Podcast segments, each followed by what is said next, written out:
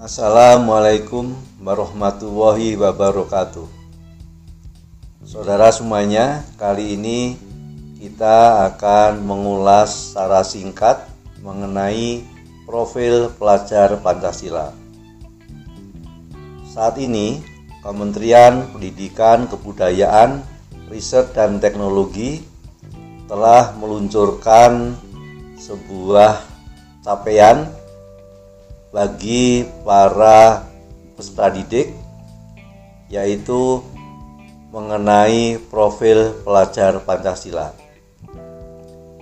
Yang mana profil pelajar Pancasila ini dinyatakan sebagai pelajar Indonesia merupakan pelajar sepanjang hayat yang memiliki kompetensi global dan berperilaku sesuai nilai-nilai Pancasila.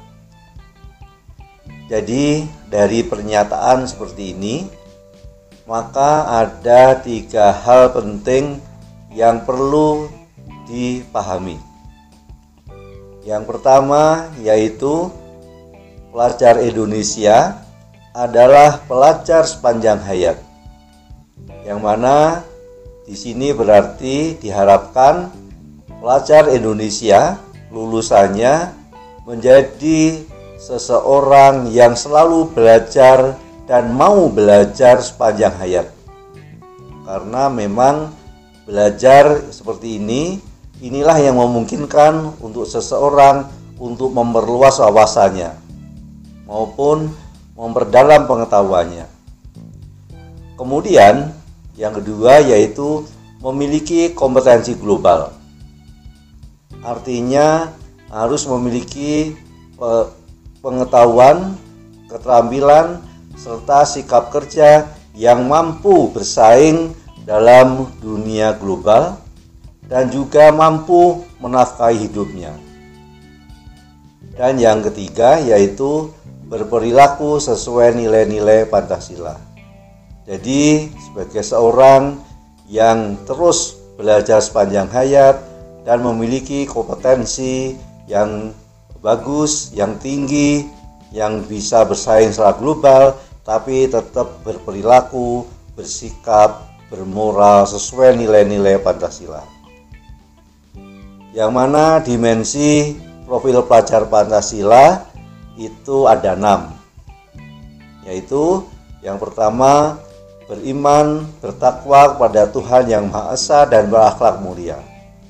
Yang kedua, berkebinekaan global, yang ketiga, bergotong royong. Yang keempat, mandiri. Yang kelima, bernalar kritis. Dan yang keenam adalah kreatif.